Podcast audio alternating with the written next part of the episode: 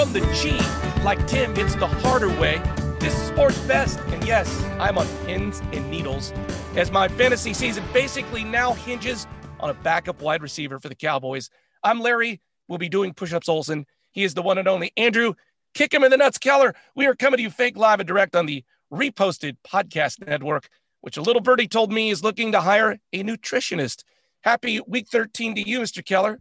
Yeah, both of us are trying to get in shape for 2021. So we're actually put a something out on ZipRecruiter saying we're looking for a nutritionist. So hopefully that will come out. We actually, this is Sports Best. I was looking at the rundown today, and some of the stories were not necessarily in the vein of the best. I think we'll be able to spin them.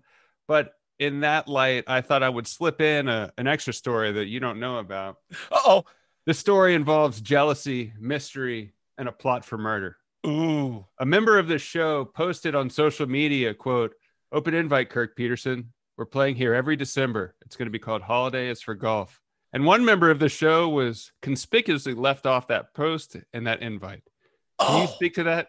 no, I can't. Is that me? I think it was you, Larry, and you did invite me to your golf game. Really? That hurts Damn my it. feelings. You know what?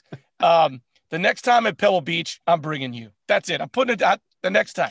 All right. I'll pay for the round. You pay for the beer. Damn it. I knew you were going to say that.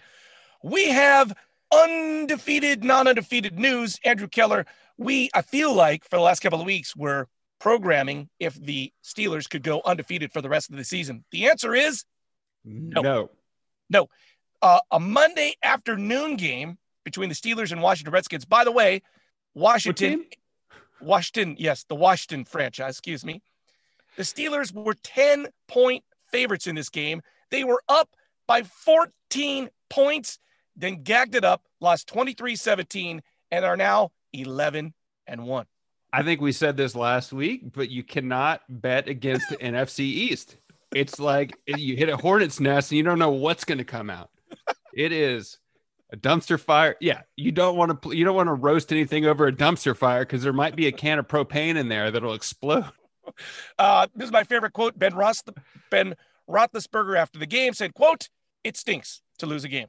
I don't know if you were watching this game, but during the game, like or right after the game, or maybe it was during the 49ers game, they showed an in picture of one of the Miami Dolphins, Larry Csonka, who had the perfect season. Literally, I'm not kidding you, cracking champagne to toast at the steel. This is a true story. These guys, these old They guys, do it every year. Ah, it's so good. So a lot of predictions about this game where the Bud Dupree, the linebacker, was out. He tore his ACL. That might have been the reason. Their uh, running back James Conner wasn't activated because of COVID restrictions. Was it Big Ben? He's taken the blame publicly. What do you think? What happened? Or was it just the dumpster fire of the NFC East that took down the Steelers? listen, I will say this: this the this Washington franchise is kind of sneaky good. They've won. I I think this is like their third in a row. Uh, They they had low expectations to begin with. They've had they've had a bad name for a long time, so everybody assumes that they suck. Yeah. But they got a good coach now in Ron Rivera, and I, I don't know. I think they just are good. To be honest with you, I think they're just solid. Yeah. So the Steelers fell, and then a few hours later, a report came out from Mel Kiper Jr. that next season the Dallas Cowboys are poised to go undefeated. You know what? So- I believe it. That's exciting. Not gonna lie. One other thing about this game, out of what's it, the quarterback of the Washington team is um, Alex Smith, who Mhm. has had all those surgeries. Mhm. At one point, he gets a gash It is like a foot area, like, and his sock becomes like a bloody mess. Like Curt blood Schilling. is literally pouring out of his sock in this game, and everybody's freaking out, like, "Oh my god, he's injured again." He got injured in the knee. This time was on the leg, and like, just this bloody sock was like. Good thing it was like midday and wasn't eating, but it was just so much blood. Did it remind you of Curt Schilling? It, they're all saying it is totally the Curt Schilling uh, sock incident. That, that's exactly what everybody's saying about it. I don't know if this is true, but I read a few years ago that his sock is in the Smithsonian. He donated that. You know what? I I would, would love go to to Washington with you to see that sock. You know what? I'll get the museum entrance fee. You buy the plane tickets. I'll get the beers at the Smithsonian. Moving on to having a zero in your record news. Oh, The Jets oh. have yet to win a game. oh, So since 1944, only five teams have gone winless. Your Dallas Cowboys in 1960, that Wow. 76, the Tampa Bay Buccaneers, 82, Baltimore Colts, the Lions in, in 08, and the Browns in 17.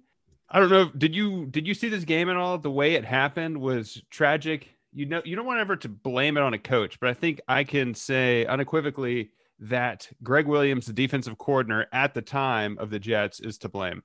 You, you so the way this played out was crazy, right? Okay, so here's the scoop. You played football, so you tell me. You tell me, football, Texas Star. Yeah. Last play of the game, Hail Mary, you got to go 60 yards. They're going to throw it up in the end zone. Uh huh. Do you blitz eight men and only leave a couple of guys to bat down the Hail Mary? You blitz or all do you do you put, you do? Okay. Well, there you go. That's what happened. And they lost. And literally, they bl- the defensive coordinator blitzes everybody and then they fire him because he sucks. Yeah, because they they were protecting a four point lead. There, it was a 46 yard touchdown pass. Sorry, with five seconds left in the game, Raiders win 31 28. I, I, there's Part- also there's also a point where you ignore the coach. I remember my last game. I went in. The, I was a receivers and tight ends would run in the play call because we didn't have walkie talkies. I ran in a play. I think it was like a an outside sweep, and I was like, no, I'm calling a pass to myself, and I called a pass to myself. And how did it turn out? He threw it behind me. I didn't catch it. We were a go- running team. It wasn't good. You didn't get fired. I didn't get fired. No, I graduated high school with honors. I went on to a promising career in biochemistry, and and now look at me. And you were the a guy the Buffalo guy? You like ran the Buffalo dude out, the whole thing. Right. So calling your own. So message to the Jets: if your defensive coordinator calls in a bad play, call your own play. Listen, and by the way, I don't hate the Jets. I don't want them to go winless. I kind of do. I hate the Raiders. Like, I want the Raiders. I'm watching that game and I'm like, no, I hate the Raiders. What do you hate most about the Raiders? The colors, the ownership, the mentality. Pretty the- much all of that thing. Darth Raider, throw him in there. Fact that they came to LA, I was a fan for a little bit. They broke my heart and left. Yeah. All Four of it. cities. Yeah. Forget Yeah. them. Get Yeah. them. We have breaking, breaking in news. So a guy broke into Tom Brady's house in the New England area, right? Right. The So- Chestnut Hill Country Club. It's That's where 12,000 square feet. It's worth like almost $40 million. A guy broke Uh-huh. into this house. Tom's not there because, as you know, Andrew, he's playing in Tampa Bay this particular point. How can a guy break into a, a mansion? Is like, is this a, you? I could just break into a mansion? Yeah. We commonly know people in Denver that live in a 15,000 square foot house that have been broken into twice. The the former owner of the or former coach of the Denver Broncos, John Fox, they bought the house from him. Okay, hold on. something about being in the NFL and having a big house. This person that you're speaking of has 15,000 square feet, which is bigger than Tom Brady's at 12,000. Yeah, but Tom Brady also has a guest house. So I'm not sure if this guy broke into the guest house. Also, this is a weird stat that they gave out that his driveway can accommodate up to 20 cars. what about his garage? I think that matters. Also, uh, to me, the weirdest part of this story was it, the the call came in at around 6 a.m. It was 5:55. Clearly, this person's out of their mind. The judge isn't like ordering monitoring. They're like trying to do a psych eval before they even charge this guy because he's out of his mind. So I don't know if you're telling me that if I want to be a deranged lunatic, I could just go break into rich people's big homes and nobody's going to find out. You don't even have to be a deranged lunatic to do it. You just can do it. It's not that hard to break into someone's house. It just takes uh, internal fortitude that you might not possess. Wow, that I just did. You know what? Okay, I want to put this into context. They have a $40 million house. Well, it's worth what someone's willing to pay. They listed it for 40 million in 2019, just sitting there. They're paying electrical, they're paying security. But Tom Brady in 2000, in 2019, his collective on-field earnings totaled $235 million, and his spouse, her career earnings up to 2019 is 488 million dollars. So combined, they're worth almost a billion dollars. So this 40 million dollar house is they probably forgot they even owned it. it's crazy to think that Tom's better half makes more money than him. they they make so much money. When I lived in Tahoe, I lived in Tahoe in 2006 and we were building a hotel and I knew this girl who worked for the North Star Village and they had built these condos. And her job was to notify one of her jobs was to notify the people that had bought condos pre-construction that they were done. And she said about 20% of them had forgotten they had bought these million dollar. They're like, oh yeah. Oh, that's exciting. I can go pick up my condo. I, I don't want to get too preachy, but that might be what's wrong with the world. It might be. or what might be wrong with the world is the way James Harden likes to throw down. He, he's still in Houston. He is apparently not happy that he's still in Houston because he did not report to the fake training camp. I forgot what you called it. But Houston has gone through a big mix up. Daryl Morey left to join the 76ers. Mike D'Antoni got fired. Russell Wisp, Russell Westbrook went to the Wizards, and Harden allegedly wants to go to the Nets. And so instead of going to training camp and doing quarantine, he went to Atlanta to go to a party for a Lil Baby. Lil Had baby. you heard of Little Baby before today? Um, I want to know. I certainly have not. I want to know if my kids know who Lil Baby is. Lil. I, I looked him up. He's he does trap music, which is like a very what? very specific. It's like the sub the dirty south type of rap. Um, oh, okay. I don't know who to compare it to, but the fun little gem in this was there was what he gave little baby for a birthday present. What? I watched I watched the video that he posted. He gave little baby, little baby, a Prada bag because he's proud of him. I'm giving you a Prada bag because I'm proud of you. Hey, it's, it was full of honey buns, which I thought was I went on Urban Dictionary that it's not a thing. It was literally full of honey buns, a hundred thousand dollars cash, and a Richard Mille watch, which I can't figure out how much that would cost, but probably around 50 grand. So, James Harden, if he gets invited to your birthday party and brings you a present, he's going to give you a bag with a hundred thousand dollars cash in it. If he's proud of you. I'm uh, proud of you. So James Harden, I think, would go on that list of like, oh yeah, I bought a condo in North Star Village. Thanks for reminding me. I think that would be a response he might have. Okay, I kind of went down the little the James Harden rabbit hole a little bit too. Yeah. I was googling him because of this story.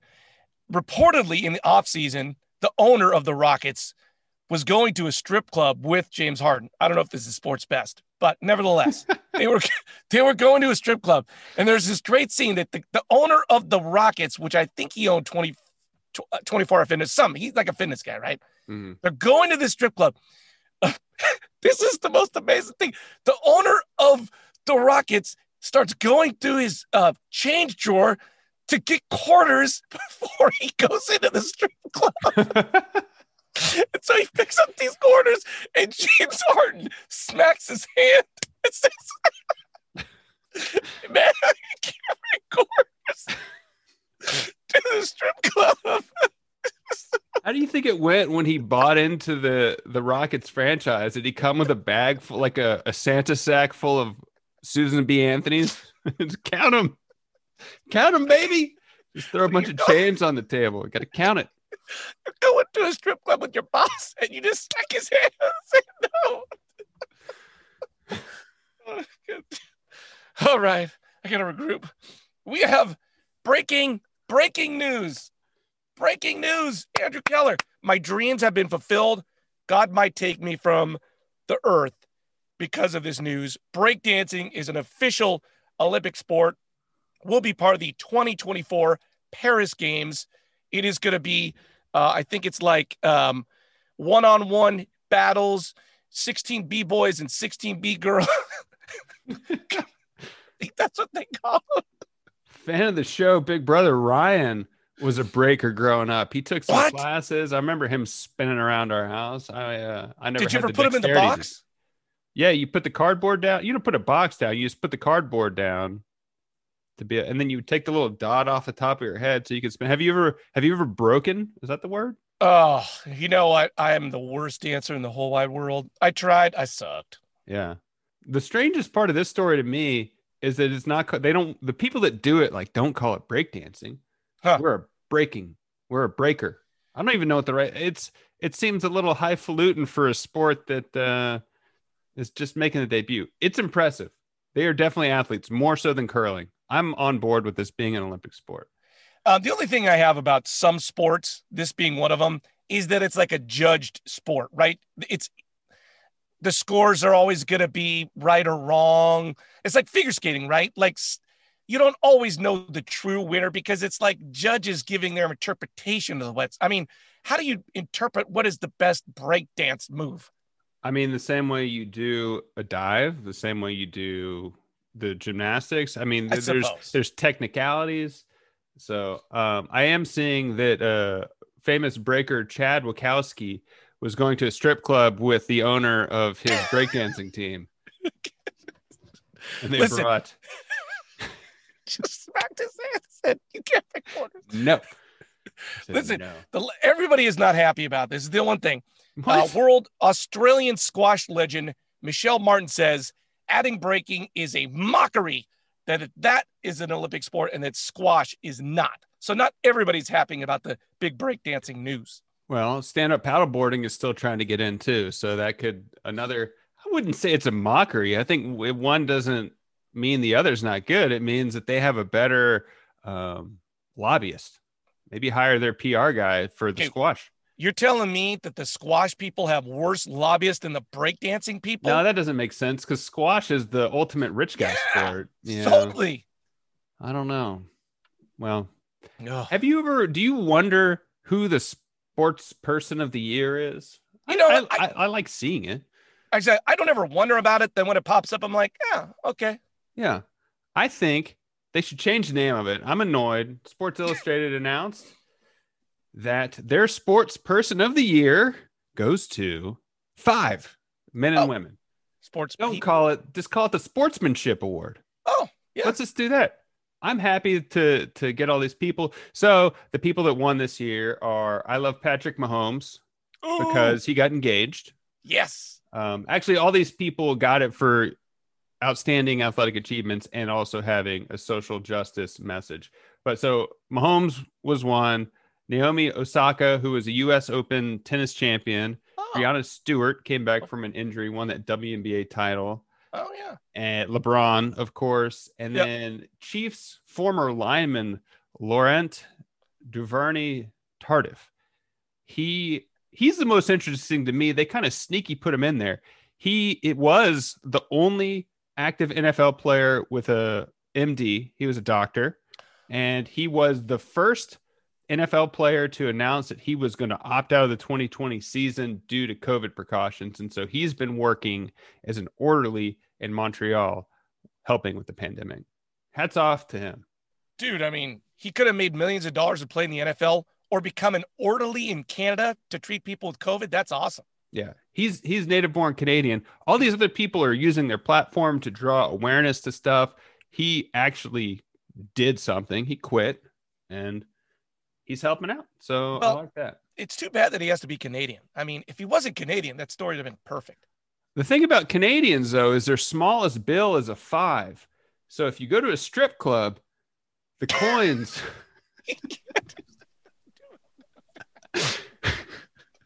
That story. He didn't. I can't. I don't know if we have time for this, but Best in Show is still my favorite movie. Oh. The American Kennel Club has reached a three year media deal with ESPN to broadcast their events, and it's starting immediately. This Friday, December 11th, the American Kennel Club presents the fastest dog in the USA is going to be streaming live on the ESPN app December 11th, 2 to So- 4 p.m. Obviously, they're doing this because people watch this. Yes. You ever watched a dog show on TV?